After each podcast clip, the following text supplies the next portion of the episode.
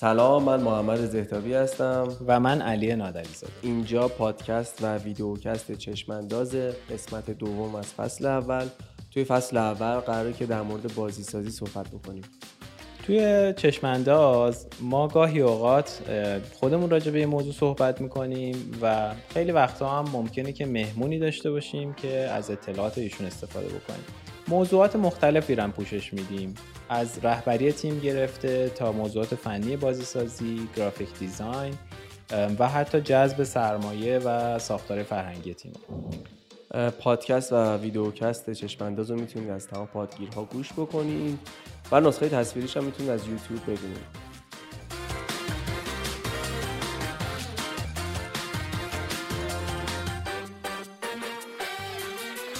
خیلی عالی. توی این قسمت ما هم راجبه چی می‌خوایم صحبت بکنیم؟ من فکر کنم توی این قسمت مهمترین چیزی که باید چون قسمت اولی که می‌خوایم خیلی جدی صحبت بکنیم در مورد بازی سازی مبحث HR انتخاب خوبیه که کردیم منابع انسانی و فکر می‌کنم بزرگترین پاشنه آشیل یا اون جایی که چالش دارن بازی سازا اینجاست که باید در مورد صحبت بشه خب چیکار کنیم که بچه ها نرن خیلی بحث پیچیده تر از نرفتنه واقعا. حالا من فکر می‌کنم که حتی رفتن هم یه وقتای خوبه. من اولش فکر می‌کردم مثلا هر کسی که میره من خیلی استرس داشتم. یه داستانی تعریف کنم. اولین نفری که می‌خواست از تیم ما بره دو هفته قبل از این بود که پسرخوانده لانچ بشه. و مثلا اولین باری که ما می‌خواستیم یک بازی launch بکنیم و یکی از مهمترین آدمایی که تو تیم بود کسی که back-end developer بود کار DevOps می‌کرد و خب می‌دونی وقتی بازی رو launch می‌کنی تازه فشار میاد به سرور رو قراره که اونجا خودش جواب پس بده که ببین چی میشه. و اونجا خب دو سه هفته قبل از این داستان بود که من فهمیدم یه نفر می‌خواد بره. خیلی استرس زیادی به من وارد شد. دستتون خالی شد. آره. و به من گفت به بقیه بچه ها نگفت. یعنی من مسئول این بودم که به بقیه بگم. خیلی من میترسیدم که الان به بقیه بگم. همه مثلا panic می‌کنن این داستان ها. یه چیز یه ایده جالبی به ذهنم رسید. دوست داشتم اینم تعریف بکنم. برای اینکه هر کسی خودش رو قسمتی از راه حل ببینه نه قسمتی از مشکل به همه تک تک گفتم که ببین فلانی داره میره ولی من به هیچ کسی نگفتم. فقط به تو گفتم. ولی می‌خوام توی جمع که مطرح می‌کنم تو یه جوری اینو سبکش بکنی که به بقیه فشار نیاد. مثلا اون موقع که 5 6 نفر بودیم به همه 5 6 نفر دقیقا همین جمله رو گفتم. و اون موقع که اعلام کردم خیلی همه هی گفتن حالا چیزی نشده که مثلا ما خودمون بلدیم سریع نفر جذب می‌کنیم و این داستان. خیلی قبل ترها یعنی اون موقع خیلی برام سنگین بود که مثلا می‌خواست یه نفر بره احساس خیلی بدی داشتم. ولی الان به این نتیجه رسیدم که اتفاقا وقتی یه نفری می‌خواد بره هم می‌تونه برای اون آدم خوب باشه هم برای ما می‌تونه یه وقتی خوب باشه. بله همینطوره. منم اینو تجربه کردم. یعنی به عنوان مدیر یه تیم وقتایی که افراد کلیدی تیم می‌خواستن برن ما هم دقیقا زمانی که پروژه پرسیتی یه سال و نیم ازش گذشته بود توی یک بازه سه چهار ماهه سه, سه نفر یا چهار نفر از تیم رفتن و تیم عملا مثلا از یه تیم 6 نفره تبدیل شد به یه تیم دو نفره و خیلی استرس بود این. و از طرفی خب همین که میگی یعنی واقعا از طرفی می‌تونه مفید باشه.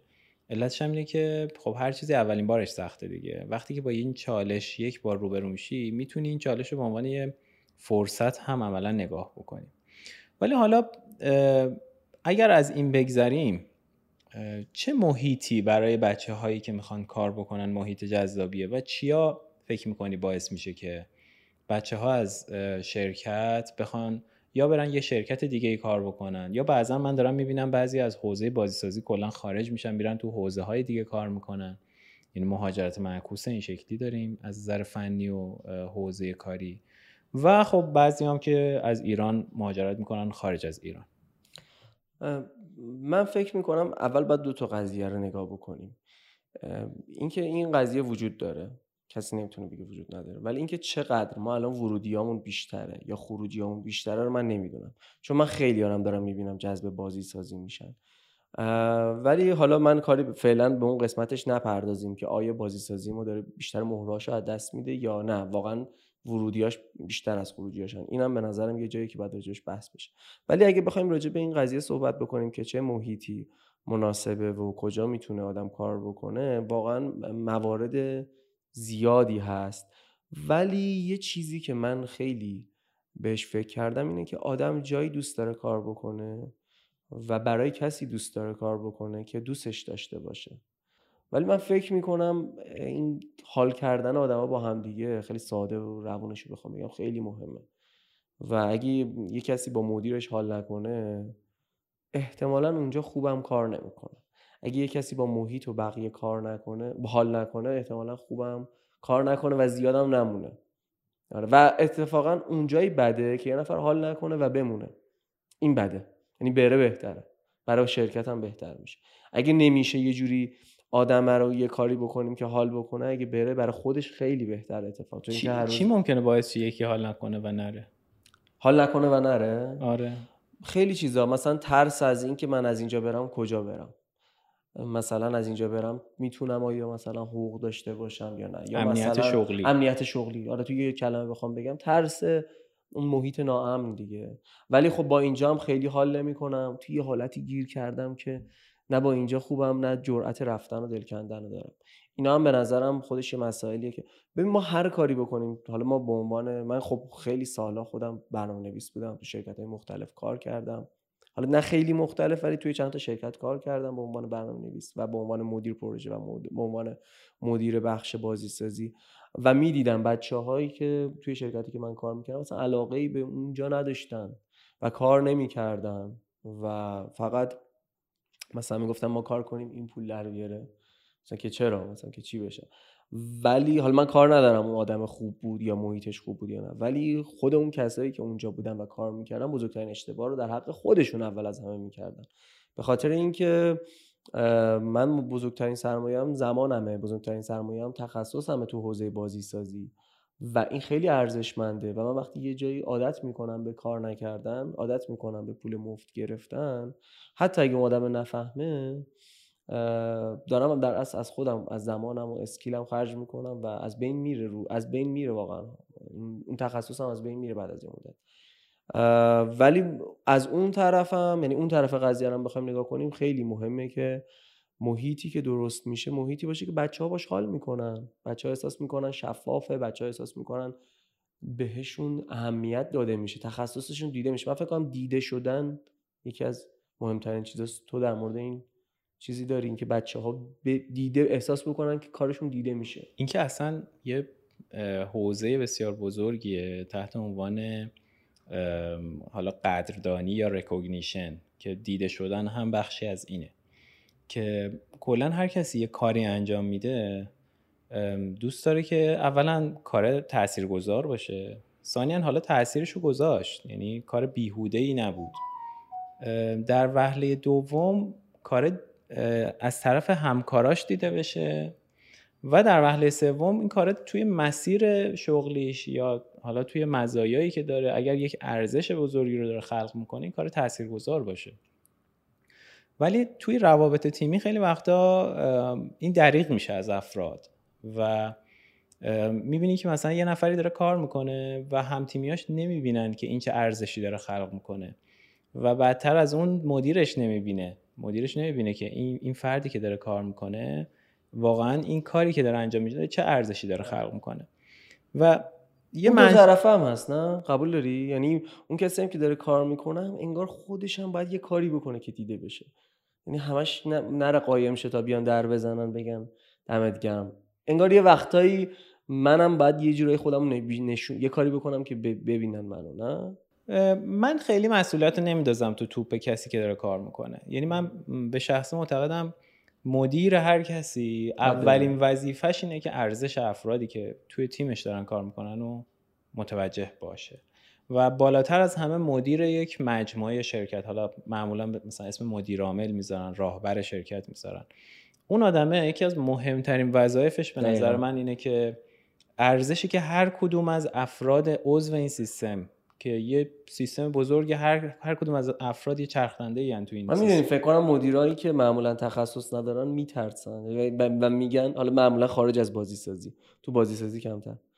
رو ندیم به بچه ها یا مثلا فلانی. این این این به نظرم اونجاییه که سم سم از خود مدیر میاد. دیدی میگن؟ آره. این هست. پررو نشه مثلا. من تعریف کنم این واقع فلانی پررو نشه دور بگیر یه جو دیگه هم من دیدم. حالا از بچه هایی که جاهای دیگه کار کردن بعضا میشینیم مثلا درد دل می‌کنیم صحبت می‌کنیم اینو به عنوان یک اهرام مذاکره استفاده می‌کنن. مثلا میگن شما که کاری نمی‌کردی اینجا یا مثلا این حس رو به طرف میدن که شما که راحت مثلا میشه جایگزینت کرد. خب یکی از بدترین حرفاییه که میشه توی یک رابطه تو هر رابطه نه فقط رابطه کاری یعنی تو هر رابطه شما باشی این حس رو یه نفر به شما بده. که من می‌تونم جایگزینت کنم. این فرهنگه مال کشور ما هم نیست یعنی یه چیز به نظرم سختیه که توی همه دنیا. بالاخره اون مدیر عامله احتمالا جای احساس می‌کنه جایگاهش متزلزله.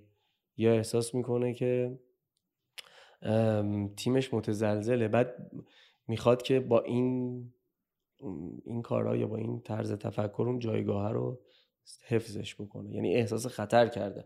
چون فکر می‌کنم اگر مدیری احساس خطر نکنه حداقل از سمت هیئت مدیرش و سهامداراش و شاید خودش و دانش خودش و تخصص خودش هیچ وقت از اوج گرفتن دیگران نترسه. از تعریف کردن از دیگران نترسه.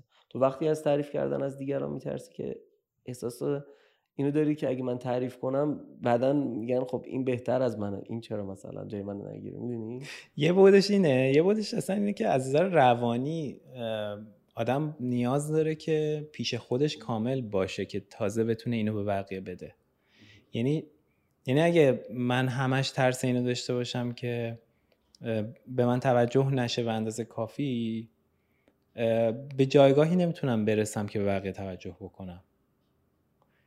یه جور یه چیزی از جنس گیور بودنه. باید یه چیزی از خودت بدی به طرف. باید اینو بپذیری که من دارم از یکی تعریف می‌کنم. من دارم کاری که یه نفر دیگه انجام داده رو می‌بینم که خودم الان کانون توجه نیستم. اونه که کانون توجه من دارم یه چیزی بهش میدم. برای اینکه این دست به دادن دست کرامت از جنس recognition رو داشته باشه طرف فکر می‌کنم که خودش هم باید با خودش کامل باشه. حس نکنه که الان من نیاز دارم به توجه. من نیاز دارم که خودم دیده بشه آدمی باشه که بالاخره اونم نیاز داره دیگه. نداره؟ داره. ولی نکته اینه که از اونجا نباید نیازشو بگیره. حد داره. یعنی این چیزی که دارم میگم حدشه که کم و زیاده. وقتی که همش با خودت ناکامل باشی و همش دنبال این باشی که من اون اون چیزا رو نگرفتم. وقت دنبال این که همیشه تو بدرخشی تو دنبال دیده شدن باشی. اگرم من یه اون طرفم توی تیمم یه کاری یه ارزش خلق کرد من چون بهش گفتم اون انجام داد. ببین این این دو تا زاویه دید مختلفه ها. خب مثلا فرض کن من به یه نفر بگم که ببین اینا رو از اینجا وردا ببر بذار اونجا. اون طرف این کارا رو انجام بده. دیگه از اونجا که کسی رد میشه پاش گیر نکنه. من می‌تونم رو خودم نسبت بدم. می‌تونم بگم که اون این کارو کرد. از هر دو تا زاویه میشه دید و شاید عادلانه باشه هر دو تا زاویهش خب؟ ولی اینکه من کدومش رو انجام میدم مهمه. من اصالت رو میدم به اینکه اون طرف اینجا بود و این این ارزش رو خلق کرد یا اینکه من گفتم مهمه. من یه جایی داشتم میخوندم که می‌گفتن رهبران توی یه شرکت یا توی جامعه وقتی رهبری خوب دارن انجام میدن که بقیه احساس کنن کارا رو اونا دارن انجام میدن نه رهبره. یعنی انقدر تو این حس رو تو تیم بدی که مثلا بگه این بازی رو من ساختم. این بازی مال منه نه مال تو. یعنی اون حتی حس مالکیتش از تو بیشتر باشه. این کار رو اگه تونسته باشی این حس رو به همه بدی که من دارم من من دارم این کار رو انجام میدم نه تو اونجاست که آدما ما میخ... ما چی ما, ما می‌دونیم ما تو بازی سازی حالا خوبه که ما داریم راجع به اشاره حرف می‌زنیم راجع به ساعت کاری راجع به ارتباط آدما با هم دیگه. حالا فقط مدیر و کارمندم نیست برنامه نویس و آرتیست با هم دیگه هر کدوم از اینا producer رو مثلا برنامه‌نویس اینا با هم دیگه اونم اونجا هم چالش های خودشو داره. حالا ما خود راجع به این حرف زدیم شاید بد نباشه از اینجا بعد راجع به اونم حرف بزنیم. ولی فکر می‌کنم تو اکثر محیط های بازی سازی اینجوریه که ما یه سوپروایزر یا مثلا یه کسی که میکرو منیج کنه رو خیلی نداریم نه می‌تونیم داشته باشیم. یعنی عملا ما نمی‌تونیم ساعت کاری جدی یا مثلا چه می‌دونم این که مثل بقیه شرکت ها که دست به گوشید نزن یا مثلا مانیتور من یادم یه شرکتی بودم که مثلا مانیتور بچه ها رو نگاه می‌کردن که مثلا داره تو مانیتور کجا رو میره از اون بدتر هم هست. طرف می‌خواد بره سرویس بهداشتی و اجازه بگیره. بعضی شرکت ها جدی میگم ها؟ این شکلی هم. حالا خیلی آره مثلا شاید مثلا برای ساعت سیگار و مثلا این چیزا مثلا شاید یه شرکت های قانونی بذارم. من نمی‌دونم شاید برای یه سری از شرکت ها جواب بده ولی حد مطمئنم برای بازی سازی جواب نمیده. یعنی خیلی نکته مهمیه این. ببین من یه دستبندی توی کتابی خوندم یادم نیست تو کریتیویتی اینک بود یا کتاب دیگه ای بود که می‌گفت که کار خلاقانه با کار که مثلا فعالیت یدی یا یه کار تکرار شونده است دو تا چیز مختلفه.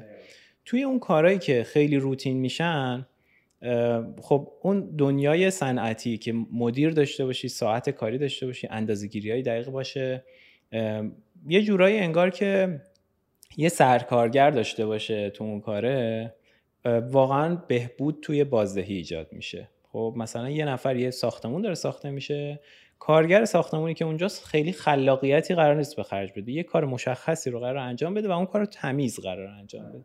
یه نفری نظارت بکنه به اینکه چند تا آجر چیده شد گویا افزایش میده بازدهی رو. ولی توی کارهای خلاقانه به نظر میاد اصلا این شکل نیست. یعنی معمولا وقتی که دست بازتر باشه توی کار خلاقانه که بازی سازی هم از همه جهتش تقریبا خلاقیت توشه ظاهرا بازدهی بهتره و ظاهرا خروجی کار خروجی قوی تریه یه تعادلی هم نیاز داره. من یادم یه موقعی بود که ما خیلی دیگه خلاق بودیم. و دیگه خروجی هم نداشتیم. یعنی مثلا چندین سال پیش مثلا واقعا همینجوری درگیر این داستان شده بودیم که دیگه خیلی بی‌نظمی زیاد شده بود. یعنی این یعنی یه... یه نقطه تعادلی بالاخره انگار لازم داره. نه اونقدر سفت که بخوای اونجوری مانیتور بذاری دوربین کنی همه چی مثلا فلان کنی. نه اونقدر شاید شل که مثلا یکی پنج بعد از ظهر بیاد سر کار. بعد مثلا یکی یعنی می‌دونی بالاخره انگار یه با... یه بازه است دیگه این بی‌نظمیه و اون سفت و سخت بودنه. برای بازی بازی سازی من قبول دارم که خیلی بیشتر نزدیک به بی‌نظمی میشیم. ولی واقعیت اینه که تو بازی سازی ما کارهای روتین هم داریم. همش خلاقیت نیست. مثلا شاید یه جاهایی اصلا با خل... از خلاقیت فاصله می‌گیریم و بیشتر تمرکز می‌کنیم رو کارهای روتین. اینجوری من حس می‌کنم که یه وقتایی هم اینطوری هم هست. خب فکر می‌کنی تو محیط کاری دیگه چه چیزایی لازم باشه که وجود داشته باشه؟ من یه سوالی دارم راجع به بحثی که مطرح کردی. اونجایی که حس کردین که بی‌نظمی دیگه خیلی زیاد شد شروع کردین دوباره برگردوندن یه سری نظم دیگه یه سری احتمالا فرایند. چیا رو برگردوندین؟ این برای من جذابه که بدونم که اون حداقلی که براتون داره کار می‌کنه چیه. ببین تجربه ما خب شاید تجربه درستی نباشه. چون ما مثلا یه وقتی انقدر بی نظم شدیم که دوباره سعی کردیم خیلی برگردیم به سمت نظم. ولی یه دلیلی داشت. دلیلش این بود که ما می‌دونستیم چی می‌خوایم بسازیم. خلاق کارهای خلاقانه یعنی پیش تولیدمون انجام داده بودیم. خوبه که بین این فازها مرزبندی بکنیم. این الان یه کاری که تو شرکتمون کردیم این میزان نظم و اینو کنترلش رو گذاشتیم روی اون producer ی که روی اون تیمه. و اون می‌دونه که مثلا الان فاز پروژه فاز خلاقیته. یا مثلا یه نفراتی تو تیم مسئول خلاقیتن. یا الان می‌خوایم به یه deadline ی برسیم. باید مثلا اون فلان تاریخ update بدیم. مثلا بازی باغ نگار content driven بازی. شما اگه مثلا هر ماه یا هر چل روز یه بار update ندی player ت بازی رو ول می‌کنه. چون چیزی نداره که بازی بکنه. مجبوری اینجور جاها نظم داشته باشی. ولی نه ممکنه شما یه بازی PC بسازی که یه بار رو انتشار می‌کنی یه deadline کلا مثلا deadline جدی داری و بقیه deadline ها اگه یه رد بشه اونقدر پنالتی نداره.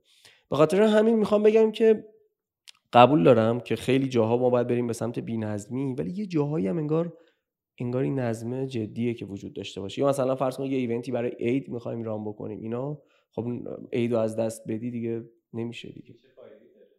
زمان بگذره دیگه واقعا فایده نداره. درست. خیلی جالبه. ما هم تجربهمون با زمان کاری بیشتر به سمت بازتر شدن بوده. اینجوری بود که ما ساعت کاریمون از نه نیم صبح شروع می‌شد و تا نیم ساعت بچه ها وقت داشتن که بیان. از نه شروع شد تا نه و نیم وقت داشتن که آره. بعد دیدیم که خب مثلا تاخیر داره و اینا. تاخیر داشتیم و قانون تاخیر داشتیم اول کار که مسیرهای نزدیک شبیه هم رفتیم. آره. خب. که مثلا پنج دقیقه دیر اومدی ده دقیقه کم میشه. ده دقیقه دیر اومدی 20 دقیقه کم میشه. خب چقدر نزدیک به هم آره. خب. فکر کنم قاعده خیلی شرکت هم باشه هنوز حتی شاید. بعد مثلا دیدیم که خب بچه ها نمیان باهاشون صحبت کردیم که بچه ها مثلا به موقع بیاین و اینا. بچه ها خب ناراضی بودن از اینکه ما چرا مثلا باید جریمه بشیم بابت اینکه دیرتر داریم میریم سر کار. کاری که داره انجام میشه. بعد ما این نه رو کردیم ده. گفتم خب راحت باشین بچه ها مثلا. دیگه از این بعد تا ده می‌تونید بیاید. بعد دوباره ده همین اتفاق افتاد. همه همه شیفت پیدا کردن از نه رو ده و همه نیم ساعت دیرتر به نظرم بیدار می‌شدن و نیم ساعت دیرتر شروع می‌کردن. و اینو همینجوری تا ده و نیم رفتیم تا یازده و نیم رفتیم. و دیگه گفتیم که اینکه فایده نداره. ساعت نیست اصلا ما ساعت ورود رو شناور می‌کنیم. میگیم از 9 تا 11 و نیم هر کی خواست بیاد از اون ورم خروج از این ساعت تا این ساعت. و باز دیدیم که اینم رد میشه. یعنی هرچی قانونه می‌رفت عقبتر اونور بچه ها هم در واقع باهاش هماهنگ می‌شدن. و در نهایت کاری که کردیم بود که محدودیت ورود و خروج ساعت کاری برداشتیم. گفتیم که بچه ها یه چیز مهمه اونم اینه که یه کار گروهی داریم می‌کنیم. اون ساعتی که گروه با هم استنداپ دارن جلسه دارن یا حالا اسکرام میتینگ هر چیزی که دارن اون ساعت رو موظفین باشین دیگه. حالا قبلش می‌خواین بیاین اون موقع برین بعدش می‌خواین بیاین. یعنی دیگه اون ساعته رو باشین کافیه. خیلی مسیر مشابهی رو رفتیم. یعنی دقیقا ما به همین سولوشن رسیدیم. و واقعیتش هم دلیل اینکه به این, به این راه حل رسیدیم اینه که دوست داشتیم بچه ها همون حس راحتی رو بکنن دیگه. این حسی که من دارم هر روز اذیت میشم میام سر کار. اینو نداشته باشم مثلا شبش اگه یه جاییه مثلا خوشگذرونیشو خراب نکنه برای اینکه مثلا حالا فردا من یه ساعت دیرتر برم. بعد فرض کن یه جاییه بعد مثلا فرد شبش هم خوب نمیخوابه بعد میترسه یه ساعت بیشتر بخوابه. یعنی این این به نظرم بذار یه ساعت بیشتر بخوابه دیرتر بیاد ولی تو روز بتونه کار کنه. تا اینکه زود بیاد اینجا بخواد چرت بزنه هم خودش اذیت میشه هم فایده ای برای ما نداره. آره. و این سیستم خیلی حالا بدی هایی هم داره ها. یعنی مثلا یکی از بدیهاش این است که تو دوران کرونا که شروع شد ما این سیستم رو داشتیم و اون اول کرونا یهو یه شوکی وارد شد به همه بچه ها و همه دیگه مثلا ساعت دوازده زور بیدار می شدن بعد مثلا ساعت سه جلسه میذاشتن بعد ساعت مثلا هشت شب جلسه بود همچنان. یه اتفاق اینجوری افتاد همه همه چی بی‌نظم شد یهو. ولی خوبی هاش واقعا یه جاهای خودش رو نشون میده. مثلا یکی از بچه ها که داشت تو فاز ازدواج بود و عروسی داشت می‌کرد گفتش این ساعت شناوره چقدر داره به من کمک می‌کنه و دمتون گرم. چرا؟ می‌گفت من مثلا صبح باید برم دنبال خرید وسایل و عروسی و مثلا جا رزرو کردن و اینها و دارم الان توی این برهه خاص از ساعت مثلا سه ظهر تا مثلا نه شب دارم کارم رو انجام میدم. و من خیلی خوشحالم که همچین گزینه ای رو دارم که بدون اینکه پروسه اداری یا سختی رو بخوام پیش برم آزادم که همچین جابجایی رو انجام بدم مادامی که حالا وظایفم رو انجام میدم و می‌برم جلو. خب من فکر کنم ریشه این موضوع هم این است که شرکت ها برای اینکه بتونن بازدهی اعضای تیمشون رو اندازه بگیرن یه ساختاری نیازه داشته باشن و یه افرادی که حالا افرادی که مدیر میشن یا مسئول این میشن که اون بازدهی رو اندازه بگیرن نیازه که یه دیدی داشته باشن که آیا این فرد بازده داره خروجی داره کارشو داره انجام میده یا نمیده. اگر واقعا یه نفر داره کارش انجام میده چه اهمیتی داره چه ساعتی داره کار می‌کنه؟ ها؟ ولی مهمه که این قانونه در کنار این باشه که بازدهی اندازه گیری بشه. همینجور که میگی. یعنی مثلا اگه به یه سمتی بری که بازدهی رو اندازه نگیری دیسیپلینی نباشه نظمی نباشه ددلاینی نباشه بعد اینم بهش اضافه کنی. خب همه چی خراب میشه. آره دقیقا. یه مقدار تسک دریون تر باید باشیم به تسکا بیشتر اهمیت بدیم. و شاید مثلا یه کارهای دیگه ای هم بشه کرد به نظرم در کنار این که کمک بکنه به اون روحیه‌ای که همه دوست دارن. خودشون رو جزئی از تیم بدونن خودشون رو جزئی از شرکت بدونن و واقعا به این حسه برسن که مثلا پیشرفت کردن شرکت یا پیشرفت کردن مجموعه پیشرفت کردن منم هست. ولی خب واقعا اولین نکتهش هم اینه که دیده بشن توی دوران کرونا برای من خیلی سخت بود. چون من آدما رو نمی‌دیدم و کار کردنشون هم نمی‌دیدم. این آدم واقعا خب میگن چند تا صد خورده میلیون سلول حسگر در اصل تو وجودمون هست که 90 تاش مال بینایی فقط. وقتی نمی‌بینی نمی‌فهمی انگار که مثلا یه نفری چقدر داره خوب کار می‌کنه یا کار نمی‌کنه. حتی اگه نتایجم ببینی این کار برای مدیرا سختتر می‌کنه. خیلی سختتر میشه که تو مثلا یه کسی رو نبینی بعد مدیرای مخصوصا رده بالاتر که حالا با production هم کمتر درگیرن که بخوای اون وقت اینو اندازه گیری بکنی. اونجا یه تخصص خیلی حرفه‌ای تری نیاز داره. ولی کلا تو مسائل مربوط به اچ من فکر می‌کنم از اون سلام کردنه شروع میشه تا برو چیزای عمیق‌تر. اینکه با بچه ها با هم دیگه چجوری سلام می‌کنن مدیره با بقیه چجوری سلام می‌کنه همه اینا به نظرم تأثیر گذاره مسائل ریزی نکته ریزی. وقتی مثلا من بعدا می‌فهمم که مثلا یه کسی ناراحت شده مثلا از من به خاطر اینکه مثلا چه می‌دونم یه رفتار ریزی رو به صورت ناخودآگاه انجام می‌دادم که اون آدم احساس می‌کرده من به این یه نفر توجه ندارم. بقیه دارم به این ندارم مثلا.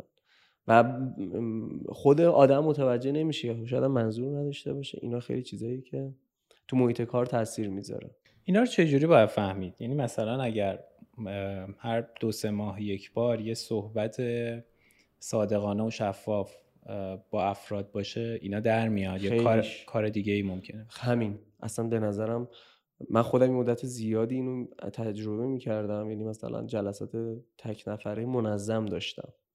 الان منظم نیست. به بچه ها میگم هر کسی می‌خواد حرف بزنه یه لینکیه که مثلا هر روزی مثلا بخواین می‌تونین بیاین با هم صحبت بکنیم ولی به نظرم خیلی از مشکلات شرکت توی نیم ساعت یه رو یه نفر فقط بشین فرصت داده بشه. خیلی از بچه ها روشون نمیشه بیان بگن. بعضی شخصیت ها متفاوته دیگه. اکثر بازی سازا خب اکثرشون اولی بخش خوبیشون درونگرا خودشون به خودی خود تریگر نمیشن که بیان این دیگه سر باز می‌کنی؟ چرا روشون نمیشه؟ یعنی فکر می‌کنن وقت تو می‌گیرن یا فکر می‌کنن که اصلا این چیزا ارزش صحبت کردن نداره؟ ترس ممکنه باشه ممکنه این باشه که بگه من مثلا برای چی برم بگم برای چی خودم رو بذارم توی موقعیت مثلا خطرناکی؟ این اینا هست. حالا بعد از خودشون بپرسیم. ولی من فکر می‌کنم همه اینا هست. من یادمه همون خطرناکی؟ من خودم رو نمیگم کلا میگم. من یادم یه مدیری توی شرکتی بودم من خطرناک نیستم. ولی موقعیت ممکن موقعیت خطرناکی باشه. مثلا من یادم توی شرکتی بودم من به مدیره رفتم گفتم آقا اینجا هیچ کس کار نمی‌کنه. من اینجا مدیرم از من توقع داری به ددلاینی برسم. ولی فرهنگ شرکت شما اینه که کسی کار نکنه. معروف شده به اینکه کسی کار نکنه. قاطی کرد. گفت کی کار نمی‌کنه؟ همین الان من اخراجش کنم. مثلا گفتم بابا چته بشین یه جا. نه میزا رو عوض کنی جا رو عوض مثلا فرهنگ دب... من انگار مدیر مدرسه است که مثلا جاها رو عوض کنی. من با جا عوض کردم می‌خواست این مشکل رو حل کنم. می‌دونی؟ بعد خب ما خیلی از شرکت هامون اینجوری مدیریت شدن. که یه نفری پولدار بوده مدیر شده بلدم نیست چجوری رفتار بکنه یا اصلا پول مجموعه ها داره یه روابط و ضوابطی دست میاد نه از اسکیل آدم ها خیلی از شرکت ها شرکت های تخصص محور نیستن برخلاف شرکت های بازی سازی ما شرکت های تخصص محور بزرگترین داراییمون و اندوختمون نیروی متخصصیه که داریم. قدرشون رو ما بیشتر می‌دونیم قدر آدمایی که دارن کار می‌کنن. من اگر مثلا یه شرکت واردات صادرات بودم تجاری بودم که داشتم دلالی یه سری از اجناس رو می‌کردم گفتم خب به قول تو این رفت اونم بیاد چه فرقی می‌کنه؟ قرار زنگ بزنه مثلا قرار ایمیل بزنه قرار مثلا چیکار بکنه؟ ولی ما خب تو شرکت همون می‌دونیم که جابجایی جا آدم خیلی هم هزینه بره هم خیلی دردناکه برای همه و احساس می‌کنم تو شرکت های ما حس رفاقت بیشتره. ولی اونا میترسن که بیان بگن دیگه این فرهنگی خورده شاید کلی توی همه شرکت ها پخش شده بالاخره. خب مدیر خوب و گفتی. و راجب ساعات کاری و آزاد بودن ساعت کاری که حالا بعضی شرکت ها دارن بعضی شرکت ها ندارن. فکر نمی این عامل مثلا برنده و تعیین کننده باشه. ممکنه یه شرکتی همه عوامل دیگه ای که می‌خوایم صحبت بکنیم داشته باشه مثلا ساعت کاری شناور نباشه. ولی موارد دیگه ای که بزرگن چیه به نظرت؟ ببین بحث مالی هم به نظرم بی تاثیر نیست واقعیت. یعنی خب یه خورده شرایط مالی تاثیرگذاره توی کشور ما با توجه به اینکه تورم زیادی داریم. و اینم فکر می‌کنم یه جاییه که مهمه ولی اولین گزینه نیست. مثلا شاید چهارمی یا پنجمی باشه. من خیلی ها رو دیدم که مثلا میگه آقا من درست حقوق بیشتری می‌تونم بگیرم. ولی به خاطر اینکه مثلا اینجا آرامش دارم. 8 ساعتی که میام لذت می‌برم. دوستای خوبی اینجا دارم. دوستای خوبی اینجا دارم باعث میشه که مثلا بگم اوکی حالا دو میلیون کمترم از یه جای دیگه حقوق می‌گیرم. ولی 800 در روز به خودم صدمه نمی‌زنم. چون بالاخره ما یه بخش مهمی از زندگیمون سر کاره. اتفاقات مهمی داره میفته مثلا من اینکه می‌بینم تو شرکت خودمون بچه ها مثلا 5 6 تایی 10 تایی با هم دوستن با هم ناهار می‌خورن صداشون میره بالا. میرن مثلا تنفس بکنن سیگار بکشن مثلا خیلی با هم دوستن و صمیمیان با هم قرارهای بیرون شرکت می‌ذارن. یه حلقه های اینطوری تشکیل شده که همه با هم دوستن و خب من نظرم جذابه. من شاید باورت نشه تا حالا نشده. یه نفر توی مثلا دو سه سال گذشته بیاد تو دفتر من زیرا به یه نفر دیگر بخواد بزنه. این خیلی مهمه. آره. یعنی محیطی که مسموم نباشه. محیطی که توش رقابتی هم اگر هست رقابت سالمی باشه. خیلی جالبه. حالا من مثلا نگاه هم این شکلی بودی که اون زمانی که با همکارام کار کردیم و داشتیم تازه پروژه اولیه رو انجام می‌دادیم سه چهار نفر بودیم و دانشجو بودیم و داشتیم یه گروهی رو تشکیل داده بودیم اون موقع یه چیزی برای من خیلی پررنگ بود که تلاش کردم افراد دیگه هم که میان تو تیم اضافه میشن اینو داشته باشن. و اون همین بود که افرادی که میان راقب باشن به اینکه یاد بدن به اینکه حمایت کنن از یه نفر دیگه. حالا این این سمت طیفه. سمت دیگهش میشه اونور که تو یه نفر رو رقیب ببینی یا یه نفر رو مثلا باهاش چپ بیفتی و بری به یه طرز ناسالمی حالا یا زیرابش رو بزنی یا یه شرایط ایجاد کنی که اون کارش خراب بشه و شرایط رو برای در واقع خراب شدن کار اون طرف بچینی به خاطر اینکه خوشت نمیاد یا به خاطر اینکه شخصیت طوریه که دوست نداری اون بره بالا یا بالا رفتن اون مخالف بالا رفتن خودت می‌دونی. به نظرم این این چیزا کلا اخلاق کاری حتی از تخصص مهمتر میشه. چون شده یادمی که متخصصه رو ما آوردیم کارم کرده ولی چون اخلاق کاریش خوب نبوده مسموم بوده شروع کرده به این خرابکاری توی این فرهنگه. و انقدر تاثیر بد می‌ذاره که اصلا اون خروجی کارش دیگه اصلا بیارزش میشه. به نظرم این که واقعا از نظر فرهنگ خیلی هم کار سختیه چون شما نمی‌تونید توی مصاحبه یکی دو ساعته بفهمی یه نفر از نظر فرهنگی به بچه ها می‌خوره یا نمی‌خوره. من فکر می‌کنم شاید بزرگترین کاری که ما کردیم تو پاییزان این بوده که بچه هایی که دارن اینجا کار می‌کنن خیلی از نظر فرهنگی شباهت های خوبی به هم دارن. حالا نمی‌خوام بگم که مثلا همشون آدم یه اعتقاد سیاسی یا اعتقاد مذهبی دارن اتفاقا نه. ولی یه مشترکاتی دارن که این مشترکات باعث شده که همدیگه رو با اختلافات مختلفشون بپذیرن و با هم کنار هم کار بکنن. این به نظرم چیز جالبی میشه. این همون چیزیه که به عنوان فرهنگ کاری یا کالچر میگیم دیگه درسته؟ خب می‌تونی بگی کالچر مثلا توی پایزان دو تا مورد اصلیش چیه؟ اگه اینجوری بگم اگه یه نفری این دو تا رو نداشته باشه جاش تو پایزان نیست. ببین اولینش و با مهمترینش اینه که به نظرم بتونه عقاید مختلف رو بپذیره و پذیرای آدمای مختلف باشه. دومیش اینه که واقعا همون چیزی که خود گفتی کمک بکنه به بقیه. من یه سوالی که همیشه توی مصاحبه ها می‌کنم اینه که اگه یه چیزی رو بلد نباشی و بدونی توی شرکت یه نفر دیگه ای هست که اون بلده و فقط اون بلده میری ازش بپرسی یا سرچ میکن خب؟ این سوال جوابش مهم نیست. ولی روی کرده اون آدمه برای من مهمه یه سوال دیگه هم که میپرس به جوابش. تو جوابش معمولا سعی می‌کنم این کاری بکنم که بست بده برای اینکه دیدش رو بفهمم.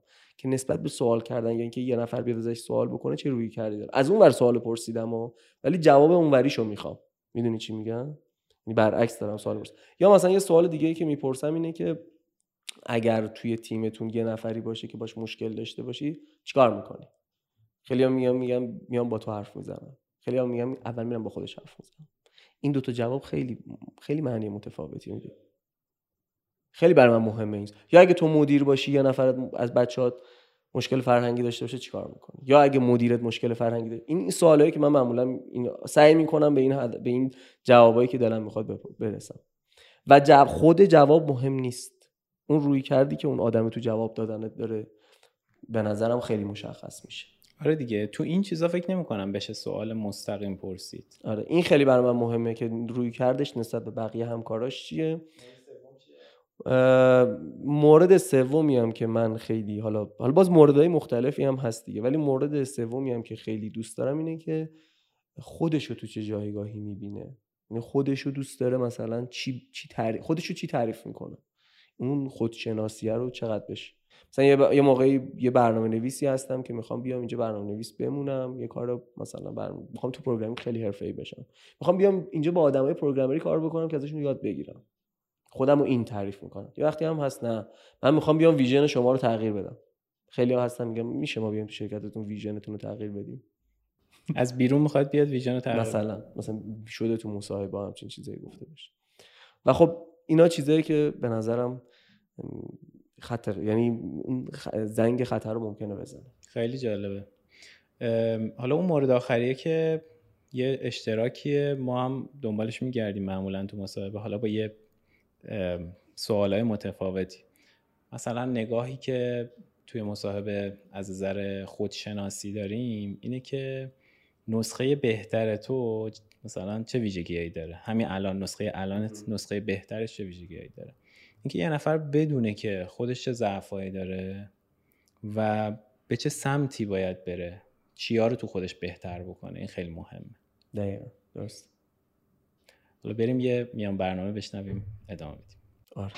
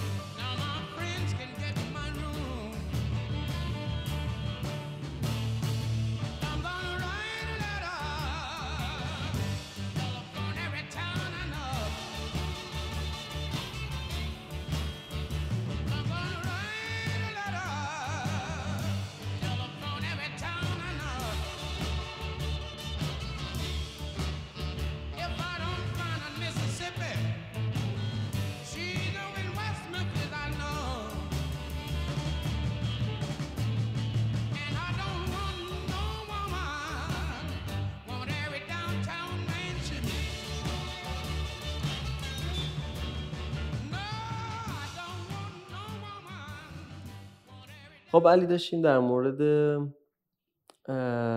مباحث مربوط به HR حرف می‌زدیم. دیگه این بخش پایانی ویدیوکست و پادکستمونه. یه جنبندی بکنیم و مباحثی که جامونده رو بگیم. من تمرکزم بیشتر تو این صحبت روی این بود و همچنان به نظرم این هست که ببینیم چه محیطی محیط جذابیه برای کار کردن. یعنی اصلا من نگاه بکنم که من کجا دوست دارم کار بکنم؟ یا چه اتفاق بیفته دوست ندارم اونجا باشم؟ راجب مسموم بودن فضا دوستانه بودن فضا اینکه محیط یادگیری وجود داشته باشه. راجب همین صحبت کردیم. و حتی راجب مسائل مالی که طبعا توی شرکت هایی که محیط خوبی دارن بعضا آدم ها ممکنه که مسائل مالی اولویت چندمشون باشه. اونم باز خیلی به نظرم بستگی به شرایط زندگی افراد داره دیگه که ممکن یه نفر الان توی زندگیش اولویتش مالی باشه یه نفر اینطور نباشه. مثلا شما تو شرکت خودتون افرادی که ازدواج کردن یا بچه دارن طبعا دارید دیگه. اینا شرایطشون فرق داره موقعی که سر مسائل مالی صحبت می‌کنن؟ قطعا همینطوره. مثلا کسی که متأهله معمولا یه مینیمومی داره.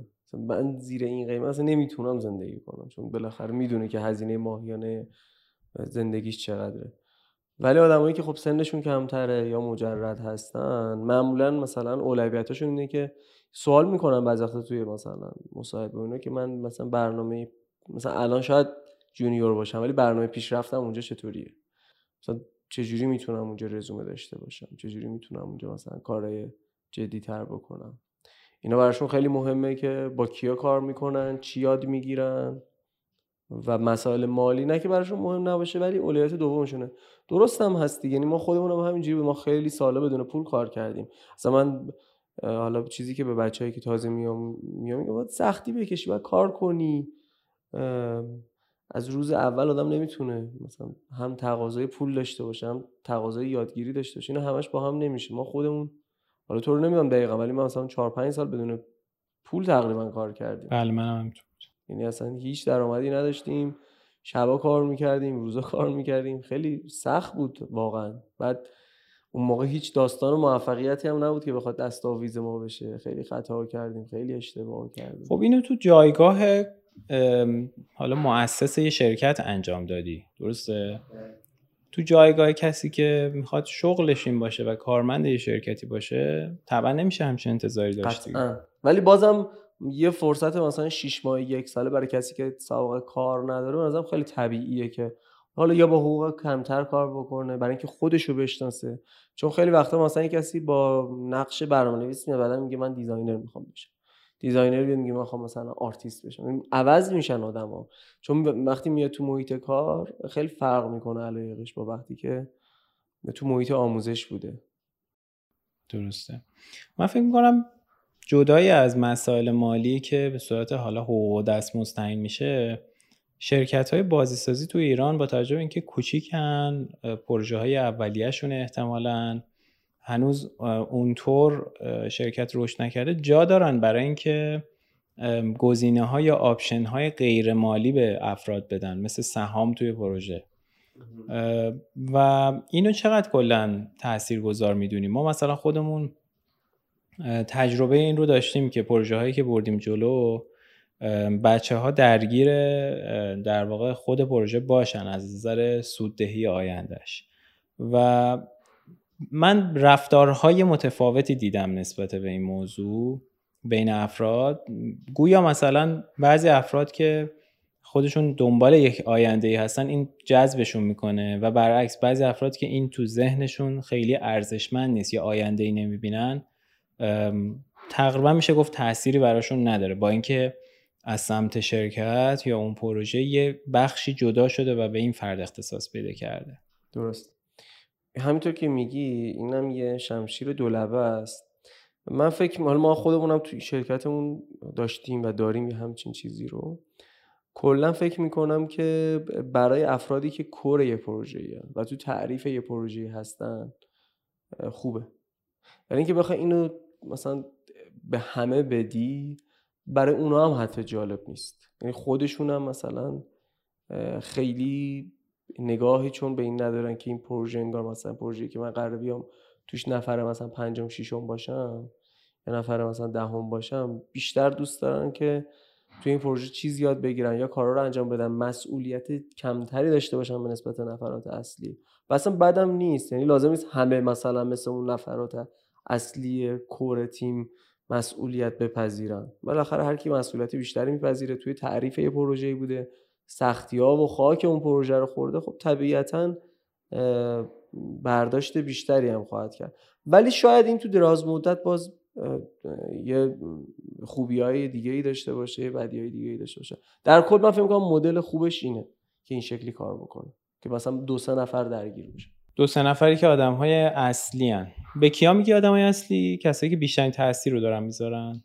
هم کسایی که توی تعریف پروژه بودن هم بیشترین تاثیر رو می‌ذارن هم کسایی که واقعا پروژه رو بدون اونا نمیشه به راحتی جلو برد. vision holderهای پروژه. حالا vision بعضیا vision marketingیشو دارن vision designیشو دارن vision artشو دارن یا vision فنیشو فرق نمی‌کنه. کسی که vision پروژه رو دارن. vision رو به راحتی نمی‌تونی به کسی دیگه منتقل بکنی. خب یه سوالی که این وسط ایجاد میشه من اینو حالا از بچه هایی که بازی جدید می‌سازن هم شنیدم که میان و مثلا مراجعه می‌کنن میگن ما یه کاری می‌خوایم انجام بدیم. الان ما چجوری باید تقسیم بکنیم؟ مثلا دیدیم مذاکره می‌کنن دو نفر می‌خوان کار کنن ساده ترین راه اینه که مثلا سهمشونو. یا حالا از هر جنسی هزینه هاشون من فکر کنم کلا بد نیست راجع به این یه پادکست جدایی اصلا بذاریم که راجع به تقسیم سهام و اینا اصلا صحبت کنیم مدل های وستینگ رو بگیم این چیزا رو. آره آره اون که می‌تونه کاملا جدا بشه. الان یه سوالی که برای من ایجاد شد اینه که به عنوان یک مجموعه که شکل گرفته یک مجموعه چقدر از سهام یک پروژه رو برای انگیزه بخشی و حس مالکیت به افرادی که کار می‌کنن رو اون پروژه باید بده؟ این اشلی داره عرفی داره. من به نظرم بستگی به سایز پروژه است. مثلا شما فرض کنید پروژه 100 نفر می‌خوان روش کار کنن. مثلا به یه نفر نمی‌تونی 50 درصد بدی. مشخصه. یه نفر مثلا در حالت عادی یک درصد اگه همه مثل هم باشن. اگه بخوای تاثیرش رو خیلی بیشتر کنی بسته به هزینه ای که داره شرکت می‌کنه به نظرم و مدت زمانی که قرار کار بکنه خیلی مهمه یعنی من نمی‌تونم الان یه درصد فیکسی بگم بگم آقا مثلا 50 درصد 40 درصد. ممکن پروژه هایپر کژوال کار کنیم مثلا این عدد عدد اوکی باشه. ولی پروژه بزرگی که مثلا می‌خواد دو سه سال کار بشه و اینا خیلی مهم. قوی به نظرم یه قانون مهمی وجود داره اینه که اینا باید هر از چنگاهی ریویو بشه. نمی‌تونه تا ابد بره. قرار مثلا تو بگم 20 درصد مثلا به تو میدم تا ابد. به نظرم اشتباه. همه نظر من اشتباه همه نظر تو. چون ممکن اصلا یه جایی بعد تو نمونی روی این پروژه کار کنی. ممکن یه جایی بعد مسیرتت رو پروژه بیشتر بشه یا کمتر بشه و فلکسیبل باشه. یعنی قراردادی که تو این حوزه بسته میشه به نظر باید فلکسیبل باشه. یه موقع می‌بینی مثلا یه تیمی سه نفره شرکت داره هزینه سه نفر رو میده بعد به این سه نفر حاضره که درصد خوبی بده. بعد یه موقعی سرمایه که داره می‌ذاره میشه سی نفر و تو همچنان به عنوان یه نفر داری آوردت همون یه نفره. و سی نفر دیگر رو من دارم حقوق میدم. دیگه این نسبت احتمالا با تغییر بود.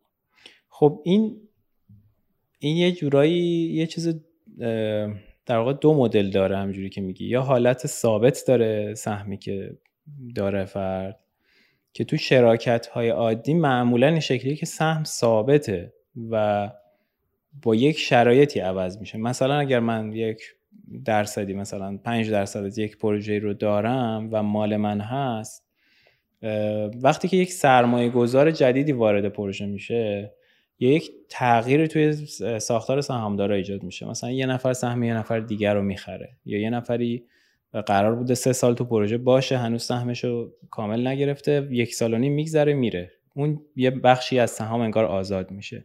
تو این شرایط من دیدم که تغییر می‌کنه. ولی تو شرایطی که یه نفر توی شرکت داره کار می‌کنه چی؟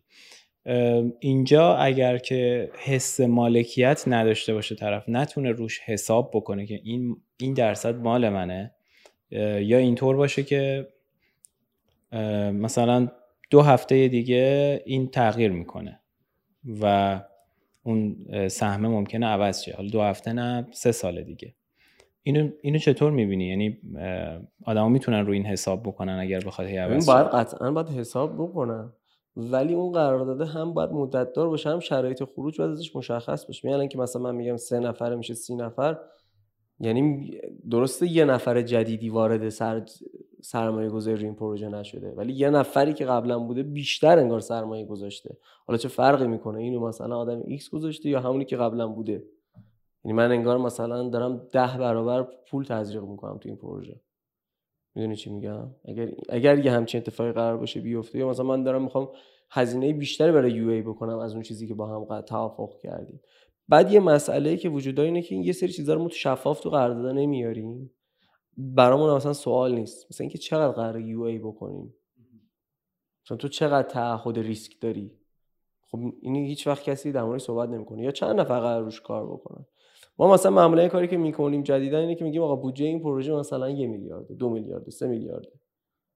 تو به ازای این یه میلیارد بودجه که ما می‌خوایم برای این هزینه بکنیم تو هم انگار 100 میلیون میارزی 10 درصد مثلا مال تو مثلا. درست. آورده ها رو بسنج آورده ها رو یه عددی میدیم. اگه از این یه میلیارد مثلا شد 5 میلیارد و تو هنوز همون 100 میلیون بودی خب درصدت باید کم بشه دیگه. یا تو هم باید بشی 500 میلیون یا باید درصدت کم بشه.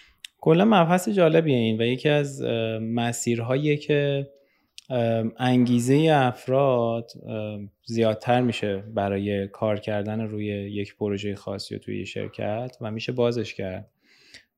حالا بخوایم جنبندی بکنیم این اپیزودمون رو. فکر می‌کنم به هر حال توی رابطه یک گروه یا شرکت که این طرف وای میسته و یک فردی که می‌خواد از این طرف وارد اون گروه بشه و عضوش بشه هر دو طرف وظایفی دارن و یک مدتی همدیگر رو قرار همراهی بکنن.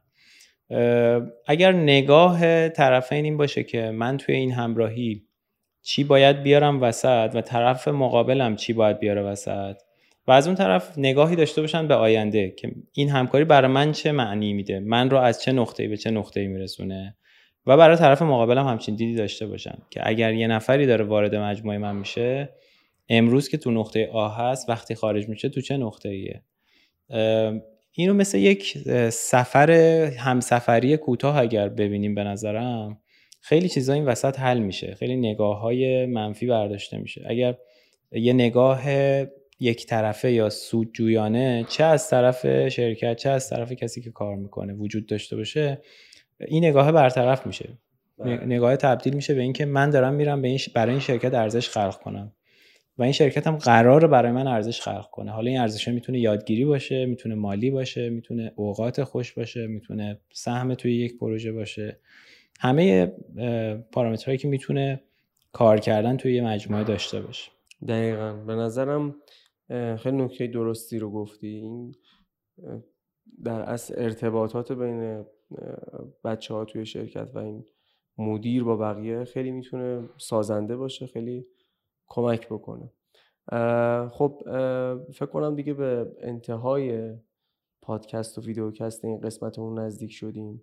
خیلی مباحث اچ آر زیاده. حالا ما تهش خوردم راجع به مسائل سهام و اینا گفتیم. میشه راجع به چیزهای دیگه از اون لحظه ای که ما می‌خوایم استخدام بکنیم چه چیزایی رو تو استخدام توی مصاحبه چه وقتی که می‌خوایم مصاحبه بشیم چه وقتی که می‌خوایم مصاحبه بکنیم. تا لحظه ای که می‌خوایم اتمام همکاری بدیم. چه وقتی که ما خودمون می‌خوایم اتمام همکاری بکنیم چه وقتی که شرکت می‌خواد که با ما همکاری اتمام همکاری بکنه. اخلاق حرفه اینجا کجاست؟ من یکی از چیزایی که خیلی روشون حساسم اینه که وقتی کسی میاد تو مصاحبه از شرکت قبلی هنوز سلام نکنی شروع کن از شرکت قبلی که کار کرده بعد بگه. به شدت خطر به شدت زنگ خطره. تو فکر کن مثلا من یه جایی بودم دو سال کار کردم. و به راحتی با اولین جمله شروع می‌کنم بدگویی کردن. به منی که هنوز نمی‌شناسی. و مهمتر از اون تبرئه کردن خود و نپذیرفتن مسئولیت. یعنی یه شرایط بدی وجود داشته. همه مسئولیت شکار کردن؟